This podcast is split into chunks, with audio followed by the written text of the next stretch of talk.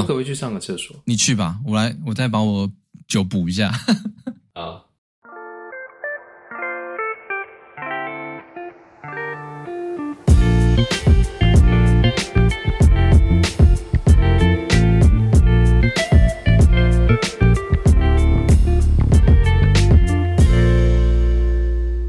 好，我们就继续喽。好，好，那我们就呃跟着上一段。这个讲完我们角色扮演的薪资举例，对不对？我们来进入我们 Part Two。对对对，Part Two 讲什么？Part Two 要来讲什么？对，我们 Part Two 就是希望说，可以让台湾的听众呢，可以更有感觉，感觉说，那到底这个跟台湾的关系是什么？那哦，那所以我们就是要来讲台湾的薪资结构。台湾薪资跟这个美国薪资，我们可能拉出来一个比较大的范围去讨论薪资这个 topic，对不对？上一集也是我们 Part One 这个角色扮演算给大家看，这个美国薪资与开销这个举例啊，很个人，针对 individual，但是我们个人的薪资呢，讲坦白话，也没有办法置身于这个你处处在这个地区、这个地理位置，就是这个国家的总体经济之外，对不对？对。所以我们就来宏观的聊一下这些东西。所以这个第一部分是不是就有点像是这个个体经济 （microeconomics）？哦，那第二部分是不是就像总体经济，像 macroeconomics 这样的概念？是这样吗？microeconomics 应该也不是我们刚刚讲的，我们刚刚那应该算是 personal finance。啊，没错，没错，是哦，对对对，好了，我们对，我们就来先来聊一下台湾薪资吧，好不好？嗯嗯嗯，台湾薪资呢，大家讲起来很有感。我们这个六成的台湾听众，四成的海外海外听众，我们聊台湾薪资的时候，我我常常关注这些新闻跟这些数字，因为我也在台湾工作过，那现在人在美国工作，对于两边嗯领到这些钱实际的感受，还有听到这些数字的的心情呢？我基本上都能够体会啦，我认为，嗯，如果你是有意要出国发展的台湾人，我们在谈海外薪资之前，我们肯定要对先对台湾的薪资有一个很具体的了解，毕竟这是我们拿去跟海外薪资比较的一个 baseline，你就是从这边开始比的，yeah, yeah. 对不对？呀，yeah, 没错。所以台湾薪资到底我们都知道很低，可是到底多低？应该是这样讲。我们先来讲平常大家最常听到的这个。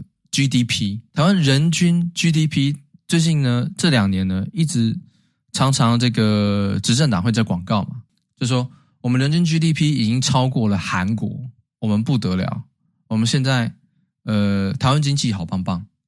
可是呀，每次这样子讲完的时候，大家就是怨声载道，就是大家的感受并不是这样。嗯嗯嗯。每次我我以前看这个事情的时候，我只觉得说我我第一个想法就是。因为民众不了解 GDP 的定义，OK，所以大家看到 GDP 以为是自应该跟薪资相同，其实 GDP 不是薪资，嗯，GDP 高不代表你的薪资会高，对，对吧？嗯，我以前年轻的时候，我是我是这样想的，所以我们要知道说 GDP 就不是你不是你的薪资，GDP 高不代表你薪资会成长，也许有相关性。GDP 到底是什么？GDP 的计算呢，应该就是说它是指你这个国家国家哦。你的生产能力，GDP 当然很多种算法，有些什么生产面，有些从支出面，whatever。但是你的生产能力长什么样子？它的生产能力就分几个面向。第一个就是说，你的民间的消费，就是你你人人民口袋有多少钱，你就做多少消费。民间消费如果高，如你代表说你的人民收入已经也也蛮好的。那民间消费不高，你人合理推论，你的人民收入就不高，就是你的薪资，OK，你能够支出支配的开销。然后再就是政府的投资消费，再就是固定投资。什么叫固定投资呢？就这几年呢，这个美洲贸易战不是很多所谓的台商从中国回流吗？比如说我要抢地啊，我要盖厂啊，我要进口机械设备啊，我要干嘛干嘛？这些设备啊、厂房啊、土地啊等等，不不不不不不，投资民间投资就叫做固定投资，这些东西呢也算 GDP 里面。另外一个呢，就是简单就是你的出口减掉你的进口。嗯，如果你出口减掉你的进口呢.你的你的出口比较多，进口比较少，等于就是就赚钱嘛，就进出口。所以听起来就是说，GDP 是计算一个国家的这个经济活动活动生产能力。所以应该是说，国家看国家之间，如果国家是一个人，那这个台湾台湾这位同学呢，跟韩国这位同学谁的功课比较好啊？你就会说哦，台湾最近功课比较好哦，因为 GDP 很屌哦，对不对？可是台湾国家毕竟不是一个人嘛，国家里面有很多人嘛，嗯，那所以这个国家的生产力不代表你的生产力。那个洛杉矶湖人队赢球了，很棒，战绩很好，不代表里面你你每一个球员的数据都很漂亮啊，你的板凳球员数据还是很差啊，零分啊，上场 三分钟零得分，二点五篮板是这样。所以很多人就说：“干妈的，我球队一直赢球，可是我个人占个人数据很差，为什么总是这样？你只讲球队球，关我屁事。”哦，所以呢，每次我以前都会觉得说，你讲 GDP 的时候呢，我都会觉得说啊，是很多人不懂啊，应该要让大家懂什么是 GDP。但是我现在三十几岁了，我也被生活某种程度上有这个毒打过，我就会觉得说。为什么你政府一直要强调 GDP 这个事情给人民听呢？嗯，因为换言之，GDP 比较像是国与国之间对话要用的东西。Yeah，GDP 既然不能代表我人民的收入，你一直跟我讲 GDP 提高，干嘛呢？是看我没，反而我会觉得你是看我没有吗？你 GDP 越来越高，我薪资没有变高，是我特别烂吗？你你把这个当政绩，当然啦，台湾的国力经济实力是变强了。可是，如果人民的薪资没有提升，嗯、你讲这个对你反而是扣分，观感差，嗯、听料北宋。嗯、我会觉得说，你政府应该把对内内内的对话，应该要专注在薪资所得的提升，实际消费力的提升。嗯、而我们呢，嗯、我慢慢跟你 lay out 哈。我们呢，台湾最近呢，嗯、这个说我们 GDP 人均 GDP 已经超过了韩国了。可是其实有很多种不同因素，一个呢是因为韩国的汇率，因为 GDP 都是用美金计算的，所以就会大程度的受到汇率的影响。那韩国的汇率在过去几年呢，对于美金的的贬值呢，是超过台湾非常多的。韩国汇率贬值十一趴，台湾汇率贬值五点八九趴。所以呢，韩国呃某种程度 GDP 会输给台湾，这是一个很大的因素。另外一个呢，就是韩国呢被中国给冲康了，这我们在汽车业。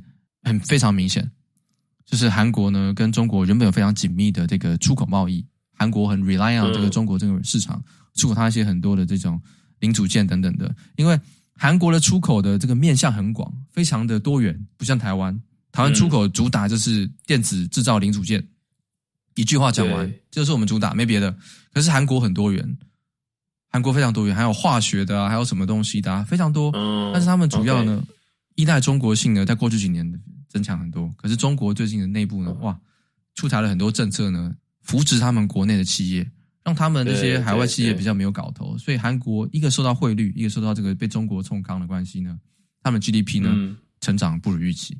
当然中国也不怎么样了啊，那个就不讲了。所以，台湾人的平均月薪啊，在最新的资料里面，台湾主计处资料是大概五万七千七百二十八。你说这个平均是？是算术平均，不是中位数，不是中位数，是平均。所以你可能这个 variance 还比较大一点。但是韩国人的月薪呢是八万一千三百零二。哇，我们就单看单看平均好了，月薪好了。我们讲的就是笼统，你就讲平均月薪。嗯、你看人家 GDP 刚被你超过，我们就算我们 GDP 一模一样啦。我们两个国家人均的生产力，就是每一个人能够生产出的有价值的这个价值的东西啊，一模一样。嗯，可是我领的钱。还远比你少啊，嗯，当然了，这还有很多别的因素。有人说啊，韩国物价怎么样怎么样？OK，那当然很细节啦。我们如果要讲那个细节，真讲不完了。我只讲这是基本数字。就算韩国物价比较高，你看我们两个的薪资还是差距很大的。换句话说什么呢？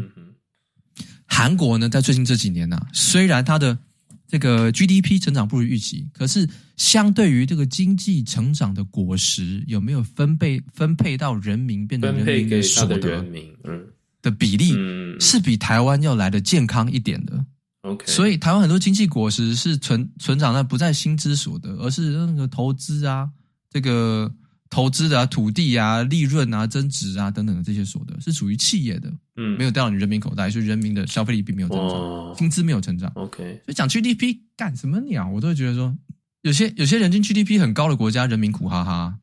对不对？嗯、那我们讲中位数，你刚讲中位数哈，台湾人年薪的中位数呢是五十点六万，中位数跟平均是有点差距的哈，对不对？也就是说，一个月差不多是四万四万出头，对不对？对，也就是说，如果台湾呢，从从零就总共有一百个人的话，从按照薪资从低到高去排，站在中间的第五十位的那个人呢，他的年薪大概是五十点六万。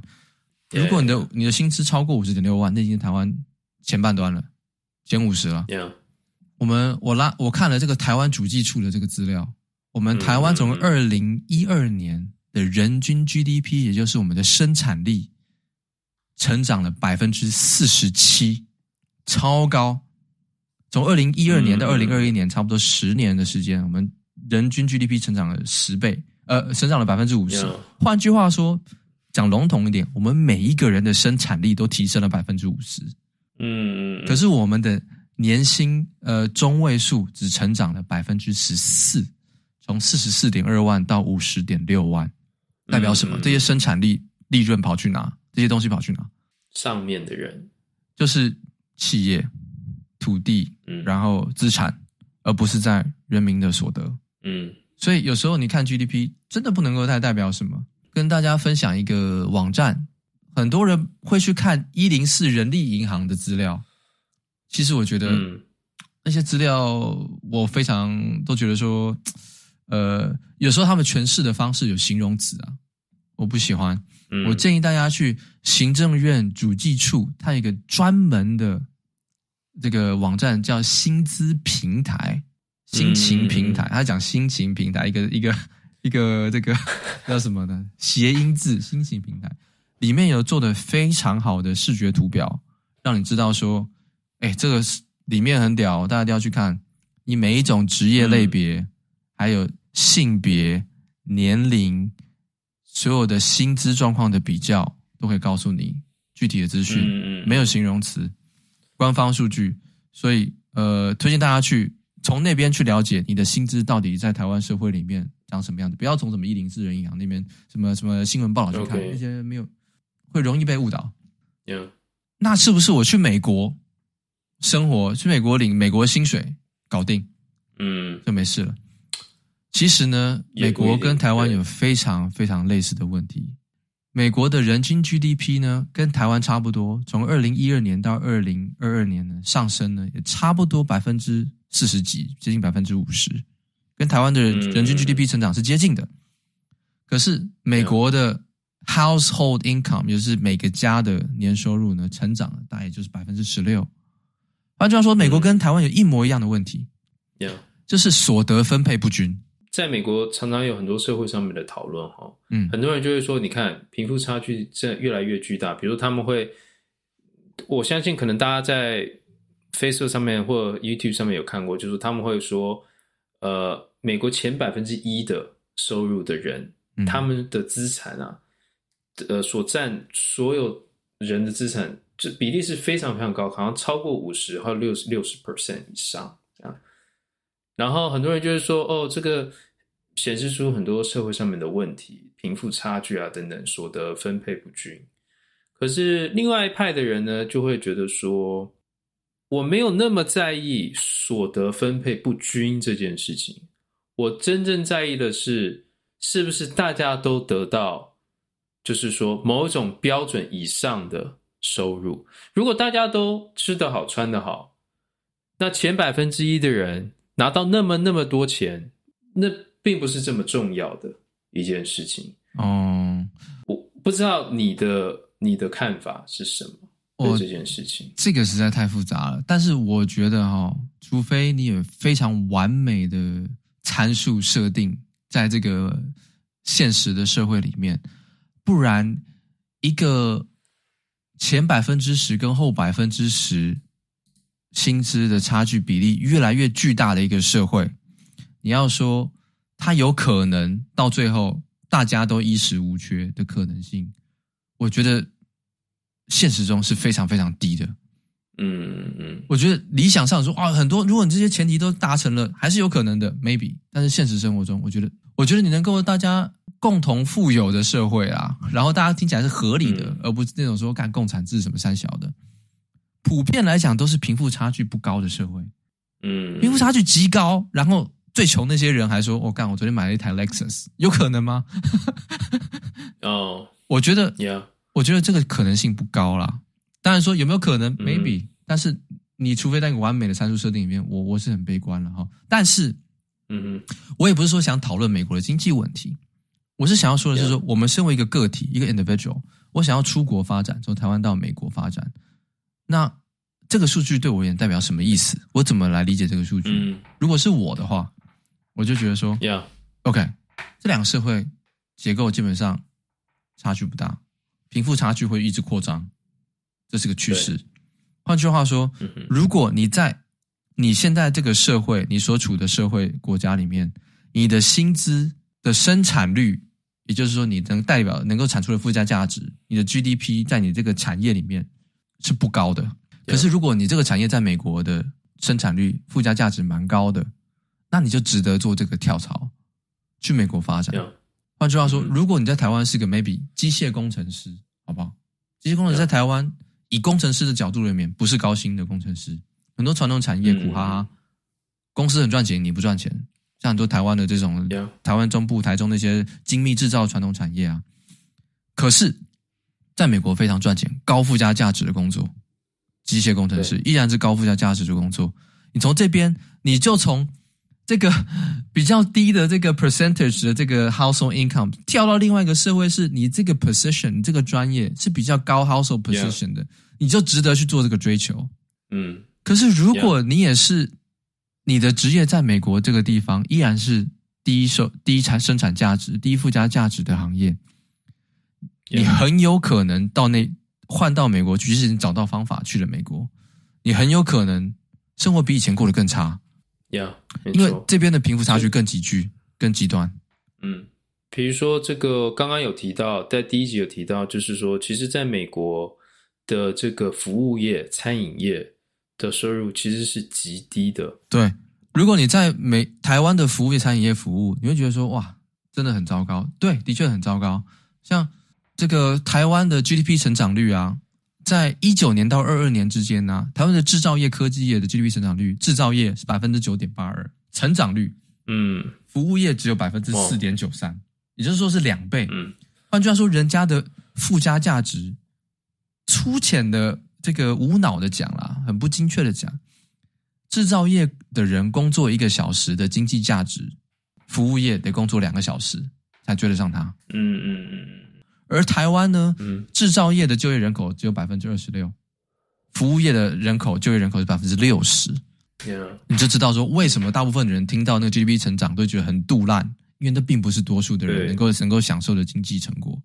不过这个我也突然想到，这个因为上次我们不是有访问这个 Vegas 的赌城里长伯，是是是，那他是不是也有建议说，如果是要做服务业，如果是可以在 Vegas 做服务业的话？其实可能是一个不错的。我觉得，如果你是要从台湾到美国来做服务业，第一个挑战在现在这个时代的挑战是你的身份。嗯，你基本上也没有身份能够留下来，学生少能有管道。以前的时代很有可能，或是你一清 whatever。而现在这时代基本上身份你可能很难留下来。就算你留下来了，就像赌城李长博讲的，我觉得赌城李长伯因为他有一个很很好的专业嘛，他在服务业里面的很好的专业。可是，呃，如果你是你要到餐厅里面。当 waiter，当 waitress，哦，那是不一样的事情哦，那是不一样的事情。对，所以你的服务业是什么服务业呢？你自己要定位清楚。呃，这个餐厅啊、旅馆啊、酒店的服务业啊，那那这个都有所差异啊。所以，但是以数据上来看，在美国的服务业面临的挑战不比你台湾轻松。以数据上来看，in general，当然你可以找到说你的你的产业更 specific，maybe。但是，数据上就长这样，大家可以去参考一个美国的一个数据的一个这个官方的网站，叫做 FRED，F R E D，嗯，它是所谓的 Federal Reserve Economic Database，里面有成千上万你看都看不完的经总体经济数据，你可以拉出你有你有兴趣的经济数据跟各个产业数据来知道说，在美国这个产业的数据这个竞争产业竞争力长什么样子。总之，嗯。为什么我们要谈总体经济呢？就是我们一个个体看总体经济，仍然能够得出对我们个体有用的帮助，而不是去谈论的一些资讯，谈论对不对？课本的那种总体经济是的。所以呢，台湾的经济有一个趋势，从 GDP 的成长的组成呢，台湾的民间消费的 GDP 已经逐年呢，比例逐年往下降。嗯嗯嗯。换句话说，台湾如果 GDP 能够一直成长，合理的成长之下，能够分配到你的薪资所得，这个享受经济果实的这个比例是逐年下降。嗯，这是个我我们看到数据上的趋势。但是明年后年会怎么样？We don't know。Yeah。但是美国比较没有这个状况。嗯，美国的。这个这个经济果实呢，跟台湾相比，在民间消费的这个层面，还是比例比较高一点的，而且这个比例呢，并没有明显在下降的趋势。台湾是有的。嗯嗯。哎、嗯，你的感觉是什么？就是说，关于这种美国 GDP 民间消费的比例很高，你自己在生活上面会有感觉吗？我其实我觉得这个民间消费讲的很笼统啦，但是我觉得跟消费习惯跟价值观有很大的关系。因为台湾很多人呢 是储蓄率太高，我不消费。对，我有钱我不消费。美国人是没钱一直消费，嗯、一直一直欠债一直贷款。但是，没错，一个过度保守的社会，大家都不消费的社会，应该比大家都很愿意消费，其实口袋没有太多钱这种社会，要面临的挑战更大，因为你的经济会变成一盘死水。嗯嗯嗯。如因为因为消费是这样嘛，你你有你有有交易，就是我卖，然后有人买。当这个卖跟买都没有发生的时候，所有东西都会停滞，嗯、也没有任何机会，这个国家就会越来越的嗯没有发展可言。那反而你人民爱欠债，我爱买，怎么样？这个消费是产生啦啊，你自己 personal finance 的人搞不好，自己搞破产了，可是这个消费还是完成了。经济活力还是往上走了，对不对？这个 I don't know，是的，这有很多不同的角度啦。但是 anyway，我们还是可以个体可以从总体经济去了解说，我要做这个选择的时候，怎么样战略式的分析去理解这个社会真的长这个样子，然后去看一些 GDP 的排行啊、嗯、，GDP 的呃人均 GDP 排行啊，大家可以去世界银行去查，World Bank 它有很好的资料。但是各位干，世界银行查不到台湾。台湾对，没错，没错，我是在维基百科上面才看得到。有个机会，我跟你讲，台各位朋友，你们在台湾的新闻啊，看到说台湾 GDP 总额排名第几名，超过韩国，那不是根据世界银行的排名哦，是根据世界银行的排名跟台湾自己的 GDP。我自己安插自己去去插入，对，是的，人家没有给你排名，干是很告急吧？但是 anyway，对，大家大家知道去哪里查一个正确的资讯啊，就不会去需要用听说的或看新闻的，这里有官方资讯可以查。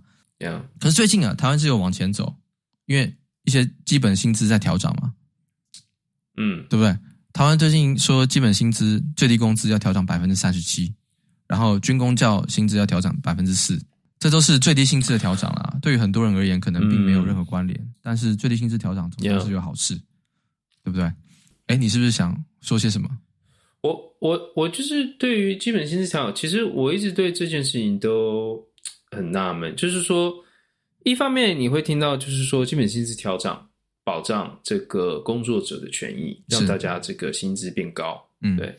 但是这个在美国，因为在美国嘛，你会听到一些比较这个呃保守派的这个经济学家。那你如果读一些比较偏保守的经济学家呢，尤其是这种比较自由的呃经济学派，比如说所谓的这种芝加哥学派的这种经济学家，嗯，他们就会说呢，他们就会说呢，这个呃基本薪资呢其实是伤害一个社会的经济的，因为呃在没有基本薪资的状况之下呢。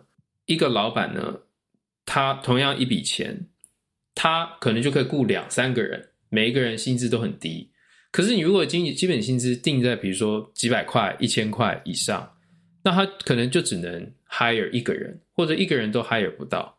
那这样有时候反而对于就是说，会让一方面让年轻的人呢很难找到他们的第一份工作，累积经验，嗯，然后慢慢往上爬，所以。我有时候，这当然是两方的论述啦。是，那所以，我有时候就会，我我觉得这件事情有时候有点复杂，我我不太知道是怎么样。我觉得这个事情真到世界末日都不会有结果，因为每一个人都拿自己的参数设定去跟你说，如果是这样子的话，就会这样；如果是那样子的话，就会那样。对，每基本薪资的调整对于每一个国家的，每因为每个国家有自己的特色嘛，分的的影响也不一样。嗯、我我我有特别看到一个这个这个，也不是用 simulation，也不是用理论去套，因为有人说你基本薪资增长，那雇主的这个成本提高啦，那就降低工作机会，就像你讲的啊，或者是企业的这个成本就增加啦，那营收就降低啦，会有这种说法，很合理。对，非常合理，就是一个加一个减，在就是 equation 一的左边右边一个加一个减，但是实际上呢，就有些经济学家了哈，观察现实生活中发生的情形，因为美国呢，嗯、其实是 federal 有一个最低的标准薪资，可是每一个州有自己的最低标准薪资，通常这些州最低标准薪资呢，多多少少都会比要比这个 federal 更高一点，但是高多少每个州不一样，那每一个州呢，在调整这些最低薪资的时间也不一样，嗯，那曾经呢，就是这个纽泽西州跟 Pennsylvania 这两个州就在两隔壁。Pennsylvania 里面有一个靠近纽泽西州的一个 county 叫做 Delaware，这个 county 呢，就是在好几次之间呢，这个 Pennsylvania 的基本薪资呢先提高了，比纽泽西要来得高，而住在这边的居民呢，开车一下子就来往这两个 county。法律完全不一样，基本薪资完全不一样，活生生的现实中社会的实验。两个住隔壁的 neighborhood，一个薪资基本薪资比较高，一个薪资比较低，会发生什么事情？大家就在观察。其实美国有很多这种区域性的的事情在发生，因为美国制度就是长这样。大家都去观察呢，就说大家就像你刚刚讲那个例子啊，基本薪资提高的地方，Pennsylvania、Delaware，很多人一定会挤去那边说我要找工作，因为那边基本薪资比较高。然后呢，这边的人就是雇主就说，那我的成本提高啦，那我的 headcount 可能会降低。对，你能够找到工作的人，可能反而实际变少。嗯，理论上是这样，实际上对，没错，没有发生。哦，实际上在全美国各个 neighborhood 基本薪资提高有有时间顺顺序落差的地方，都没有发生过这种状况。哦，OK，因为大家的猜测是，故事就到这边就停止了。就是说啊，你你基本薪提高，成本提高，黑靠降低，大家惨惨哈哈。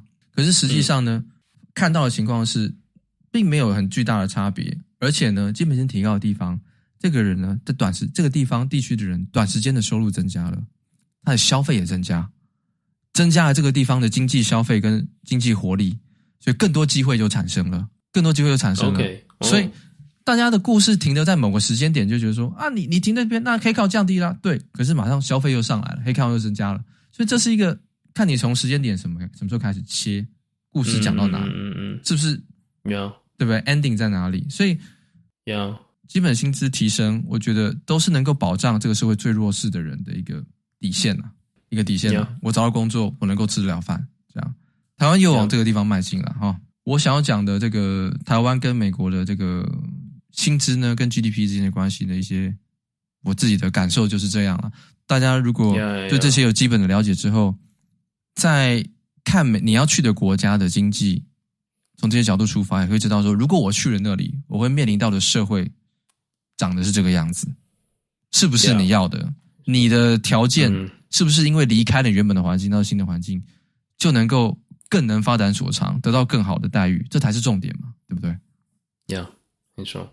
那讲到这种比较总体的东西呢，我可能也最后想要稍微补一些，就是说美国一些比较大层面的一些考虑，就是说我们刚刚讲了很多，就是这个个人的你你要怎么去 budget，怎么去预呃算自己的预算啊等等的，呃比较大层面的东西，我就。一个就是这个，这个比较大家都知道，就是说美国不同的区域，美国美国产业非常的多元，对对，不不管汽车、半导体、科技业、软体业、制造业，非常非常多元，生物科技，所以这也是为什么，对，没错，所以我觉得这这是美国很强盛的一其中一个原因，就是说美国不是只有一个台积电，哎，还有国防工业，对对对，没错没错。前几天呢、啊，我的女儿跟我讲说，Daddy。嗯他说：“ 我女儿最近满四岁了哈，满四岁了。然后那个她说，他就说我常常就要上班。说 Daddy 你要上班，我说对啊。他说我以后要去 Rocket Ship 上班。我说你要去 Rocket Ship 上班，你要去 Space 吗？他说嗯。我说你要去 Rocket Ship 上班，那等你去那边上班的时候会很远哦。他说：“No No，就是这样，这样咻就这样去 Rocket Ship 上班，然后我下班就是 Rocket Ship 下班，然后就会回家来找你这样。”我就跟他讲说，美国很多 Rocket Ship 的公司哦，你可以去 Rocket Ship 公司上班哦，这样没错。所以真的就是在美国，你有一个梦，只要你有梦，不管什么习惯的梦，都有这个产业给你。真的，美国真的就是这样的一个地方，就是说，美国有很多很多的问题，可是它真的。你如果有一个很好的 idea，有一个有一个梦，你好好去做，你是可以做得出一些东西出来的。所以说，你如果在考虑美国不同的地方它的产业的话，那我稍微就是列几个，就是说美国不同的区域什么产业的的集散地，就是说比较发达的地方。那当然最有名的当然就是这个戏谷这边，戏谷这边就是这种高科技、哦、软体产业、电子产业等等的集散地。那这个呃，当然就是说，因为有时候它不是只是，比如大家印象中的科技产业，它因为科技产业很发达，它会有一些连带的，比如说它也会有一些这个呃，比如跟科技相关的这个金融业也会在这里，哦、比如这种 high tech 的服务这个产业，high frequency trading 服务这个产业的。这样的呃产业也会在在附近出现。那这个另外一个呢，就是呃，San Diego，San Diego 呢那边有很多这种呃，biotech、life science、哦、healthcare、生医科技的这种生物科技。对，其实不只是 San Diego，我觉得在这种呃呃东岸，就是这种呃 Boston 的附近也是非常多的这种 biotech。没错，没错，是的，很多这种要到那种药厂工作的。就会到东岸去，是 Boston、New Jersey 那边的。然后东岸还有一个很特别的地方，就是这个 North Carolina 有一个 Research Triangle，、哦、就是、这个、台湾人很少人知道啊。对对对对对，这是呃美国好像比较近几年来慢慢发展出来，就是在那边有那个北卡，然后好像还有一个叫做 NC。有一个 University of North Carolina，好像还有一个叫做 NC State 之类的，就是说有有有几个不同的学校，然后那边呢，嗯、就是产生了一个很多科技业会在那边呃呃设厂，然后发展的呃一个区域。很很，我我我认识很多人，也后来都在那边找到工作。哦，是吗？我觉得、呃、研究的哈，呃，是的，研究的，或者是这种比较科技业的。对，其实不只是那边，想到科技业，这个 Austin。就是这个 Austin, Texas，最近几年也慢慢的变得越来越多科技。其实一直从一直从这个你说 Austin，就是从 Texas 一直往东边一点，再往北边，一直到最北边的这条路啊，Carolina 这样一直往上走啊，然后一直到 Michigan，然后就是还有中间还有 Ohio，这些都是美国的制造业的中心。是美国的大型的工厂，嗯、各种产业的工厂，其实都基本上都是设定在这条路线。嗯嗯，那其中还有一个就是你刚刚提到的国防这种工业，哦、然后这种做这种火箭、飞机这种的，哦、对，其实在这个加州就很多，南加、北加也有，南加南加也很多。嗯，就是美国后，它这个国防工业真的很发达，而且它有时候不是只是国防部自己在做。他有时候会外包给一些外面的这个对啊厂商，比如说 Lockheed Martin、Lockheed Martin 啊、Raytheon 啊，对，Boeing、Raytheon，对，嗯、是的，像这个我知道，这个 Lockheed Martin 跟这个 Raytheon 呢，在这个南加，还有甚至在这个 Santa Barbara 那边，嗯，都有，还有他们的厂，Colorado 跟 Florida 好像也都有啊，也都是这个军事工业都有的这个据点，没错。不过这种哈去那边，对于台湾人来说最大的困难就是要先拿到身份。身份，即使你有绿卡，搞不好都不容易进去。对，不行，对对对，对你大概一定要拿到美国籍，而且他们通常都一定甚至要有 Q clearance。对对对，就是身份的这个调查。所以大家，我我以前在台湾的时候也不知道，我还差一点就是出了一点错误，嗯、因为我当初我就是学控制的嘛。哦所以我学控制的，要么就是学电控，要么就是 aerospace，基本上就是两个。对，那就就跟这个很相关。我那时候觉得说，哇，干妈的，美国可以有 Raytheon，有 Boeing，那些都是很多员工的地方，很多机会的地方嘛。我做电控的，那你做你做 navigation，做做 aerospace，这个是电控的最高殿堂啊，对不对？我那时候就想说，哇，去申请一个这样子的一个学校的 program，结果我申请了好几个哦，有两个没有好几个，两个吧，但都没有上。然后就上了这个电控的这个，然后后来才知进来才知道有很多案例，外国人然后来美国念了 aerospace 的这个 program，哦对，那个那个，然后来念了之后，他们学校跟他讲说，其实你在这边毕业你找不到工作，因为你的这些产业都要求是美国籍。才能够去这个产业工作，所以你在这边读 aerospace engineering 或者什么什么 rocket，就是 rocket science in general 是找不到工作的，嗯、所以他就要转系，内部再转去什么 electrical engineering 或什么的。所以大家在台湾要知道，美国的 aerospace 是管制行业，你必须要是美国籍，然后身家清白才能够进入的产业。嗯。有一些这些产业都要求你要有 Q Q clearance，就是你不但是美国籍，你还要美由美国政府呢亲自帮你做身家调查，嗯、确定说你没有一些这种呃跟外部势力啊勾搭的一些背景。那这个那最后一个就是谈这个就是德州啦，德州那边就有很多这个石油能源的产业，这样。这我们在那边念书的时候。这个听大家听大家报他们的薪水都很吓人啊，天文数字啊！我我跟你讲，我那个时候那个在念博士班的时候，念物理、念电机、念这种统计等等的人，很多很多人，如果最后没有要做学术的，很多人最后都找到石油或石油服务，energy 简直简称就是 energy industry。是的，对，那边真的很多。我记得，哎。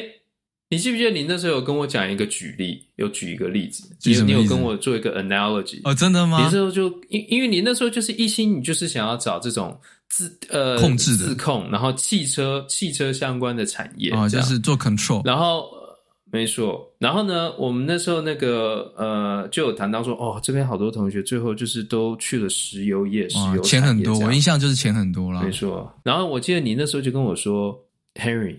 你会不会觉得，我有时候就会觉得，哈，这些这个石油产业，哈，石油产业，他们有时候就很像是一个裸女 站在你前面，问你要不要这样，然后就是你，你可能你已经有你自己心爱的人了，你有你自己心爱的人，可是他这个裸女就一直在你前面问你说你要不要来，要不要来着？哦，这很像是我会举的例子，但我完全没有 印象。这是不是就是你会举的例子？这是我会举的例子。对啊，那时候我们就人就在那里有地理位置的优势嘛，所以你去别的地方找工作反而很困难，不如在这边这个裸女一直跟你招手，就说：“哎呦，我这边很棒，很优的哦。”可是你心有所属，哇，这个挣扎。对，没错，没错，没错。不过这边我突然想要提到，就是说，如果有这个听众是想要来美国念研究所，嗯，在这边就业的人哈。不敢说一定，但是我觉得地缘的关系还是真的蛮重要，非常重要，非常非常重要。就是说，你你可能会，当然你在，比如说你在 Florida 念书，你说你要找 Silicon Valley 的工作，当然不是说不可能，但是会稍微比较难一点点。我讲说跨州这样去找工作，我想说，除非你的专业是像 Computer Science。这种你可能说我不受 okay, 我不受地域的就地理位置的这个局限，可是如果呢，不要说局限好了，我不会地理位置变成我求职的劣势。可是呢.我换个角度想哦，有些地方有地理位置优势的地方，你不见得要去念到那么好或是那么贵的学校，你依然可以在当地找到你喜欢的适合的工作。简像在密西根的地区，大家都知很多人都知道一个很好很贵的公立学校，就是密西根大学 Ann Arbor 分校、安娜堡分校，美国前几名的公立大学，研究首部大学部，极度优秀，极度昂贵，比很多私立学校都贵。可是，嗯嗯嗯，在这边大部分的人学校的 program 也好，这边的产业也好，专注就是在汽车业，合作很多，对不对.旁边也不是很贵的学校，Michigan State University，Yeah. 或是一些别的这个这个一些社区型的大学、地区型的大大学，Lawrence Tech、嗯、就是那种那种科技大学，这样他们在当地汽车业的就业率超过 Ann Arbor，嗯，密西根分校.超过，而且平均收入还不比他们低，Yeah. 所以你想。我们台湾因为知道美国的学校并不多，就知道那些名校。可是其实，在美国很多在地区型的学校，在当地的势力是很强的。你去那些学校，对，很容易就找到工作了。因为很多像福特啊、通用汽车啊，就去那些 Lawrence Tech 那种科技大学说，今天这个班我包一半啊，大家都来面试。可是 Ann Arbor 大家靠名校的光环单打独斗，很多是这样。对，我觉得这个对，除非你是这种呃 computer science 这种，因为这种可能需求量真的太高了，太大了，对，所以说你不太有这种地域上面限制。可是如果是其他的石油业、汽车业、一些制造业、化学相关产业的话，我觉得地缘还是蛮重要的。所以就是说，像你，嗯，你前几天跟我讲那个学校啊，那个哦，那个学校就是他们的，他也不是说对不对，名校。或是怎么样？对，因为他们当地就业率超高。对，在戏谷，呀，就很多大学，你在当地你并不需要，你只要人在那里，你的专业对那个在那个地理位置的产业，像刚刚 Henry 分享那些产业类别啊，是那个产业的中心位置，你不用念到名校，你一样跟名校一样进去同一间公司，拿基本上是一样的薪水。对，因为你在那个地方，那你那边的教授跟老师一定就会有当地的人脉。对。他们就会介绍啊，那就会有学长学姐在那边，所以就真的会比较容易。对，我以前没有意识到这件事，我以前就觉得说，哦，现在你知道这个无国界，呃，没有没有这种边界、没有界限的一个地方，对对对呃，坐飞机就可以到网络上面什么都查得到，为什么会会有关系？但其实是真的有，其实关系是很巨大的。如果你想，你是一个公司行号一个企业，嗯、假设你是汽车业，人在密西根。我密西根哦，我的公司附近一大堆大学生同跟我这个科系百分之百密切的，我不去招，我跑去戏谷招，我跑去加州招，跑去佛罗里达招，我干嘛？我闲闲没事啊。对，没错，没错，对不对？真的就是这样。我对，对不对？我我竹科，我台新交在旁边，嗯、我我整天去成大招找找，我有必要吗？对我新大交在旁边，因为人就在你前面，人就在你前面，啊、你马上就可以招进来。你那个远在其他州的人。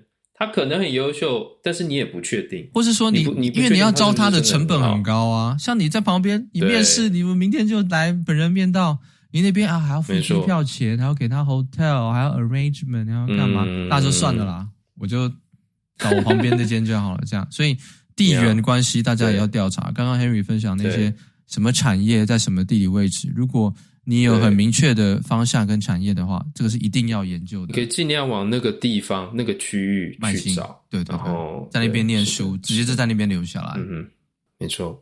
呃，那最后呢，我就想稍微提一下，就是说另外一个，我觉得呃，美国比较这种大的层面的，呃，会对就业有影响呢，就是美国的政策、国家政策跟政治。嗯、我可能以前也会觉得说啊，政治政治。跟跟就业是不是真的很有相关？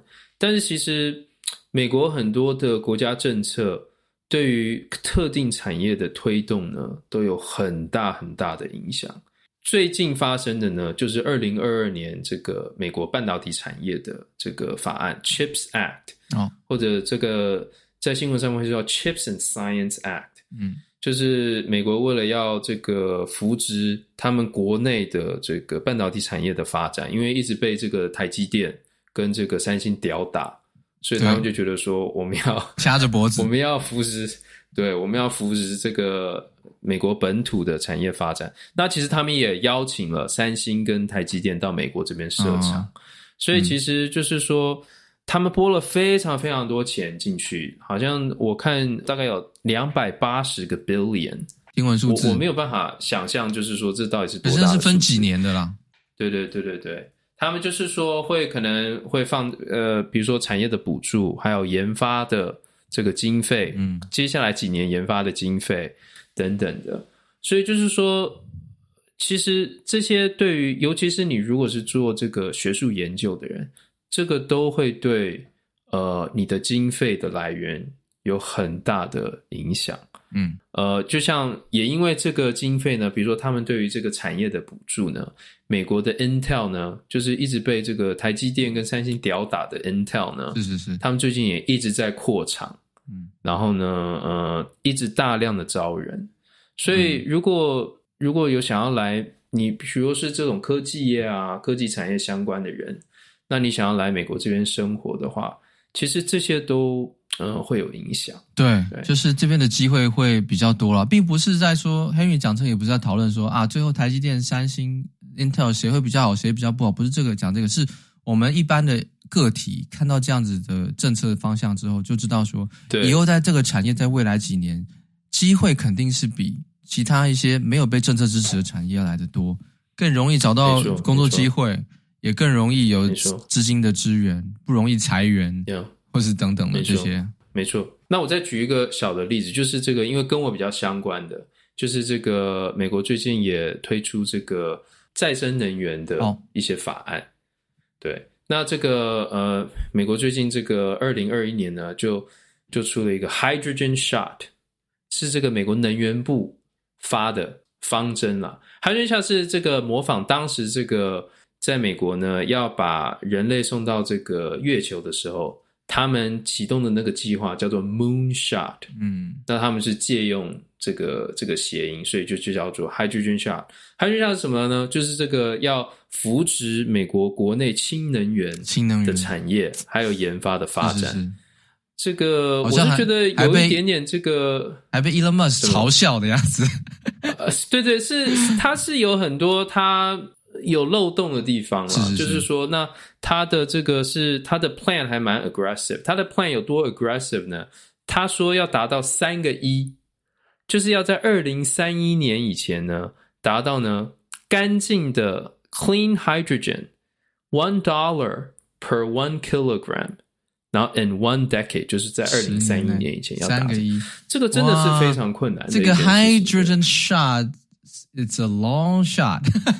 It is a long shot. It is a very long shot. 对，这个如果大家有兴趣，就是说，因为我是做这方面的，所以我对于 hydrogen 的一些问题啊，科就是技术上面的问题，我大概有稍微读了一下。对.就是它还是有蛮多事情需要克服的。那当然，当然，哇，所以就是大家也要关心这个政府政策啦。没错，Anyway，就是说，因为这件事情，其实很多新创。然后很多国家实验室，有很多学校，还有很多这种呃能源公司呢，都可以受益。那他们呢，因为拿到这些钱、这些补助，那他们也会大量的招人。嗯，就是同样的，就像刚刚张轩讲的，就是说，其实大的这些法案啊、政策呢，其实也是对于特定的产业会有很大的影响。关注一下。所以，如果大家想要来美国的话，也可以稍微关注一下。差不多了吧？哇，干妈今天加班弄一个？今天讲很多诶，今天讲好多，两个多小时。诶，各位，二零二四年呢、啊，我们这个 podcast 会有，应该会有蛮多这种主题式的这个技术。没错。如果可以的话，我们也会邀请一些朋友来跟我们聊这些主题式的话题，同时也多了解这些在海外生活工作的各种专业的台湾人。如果各位听众这个也有什么主题，想要听我们谈的话呢，那、哎、欢迎大家这个到我们粉丝页，或者呢，大家可能最后还是会 email 给我们。二零二四年继续在跟我们过去的经验来讲呢，大部分最后跟我们联络都是 email，都是以公一种比较正式的一个概念。其实，在我们 Facebook 留言就可以了啦，哈，不然就是这个好啦 email 啦，email 也行啊，或是私讯可以啦，都可以啦，对，私讯都可以啦，想要用什么管道都可以。对，如果呢，是的，大家喜欢这种主题式的讨论呢，也让我们知道，我们会做更多这种主题式的讨论。二零二四年呢？是我们过来人 Podcast 迈进到第二个年度，第二个年度对，往两岁迈进。希望大家二零二四年继续收听，继续支持。那就这样子喽，草草结尾好不好？那这个新年新希望啊，大发财，大发财，短花仔。我们过来人 Podcast 下次见。好的，拜拜。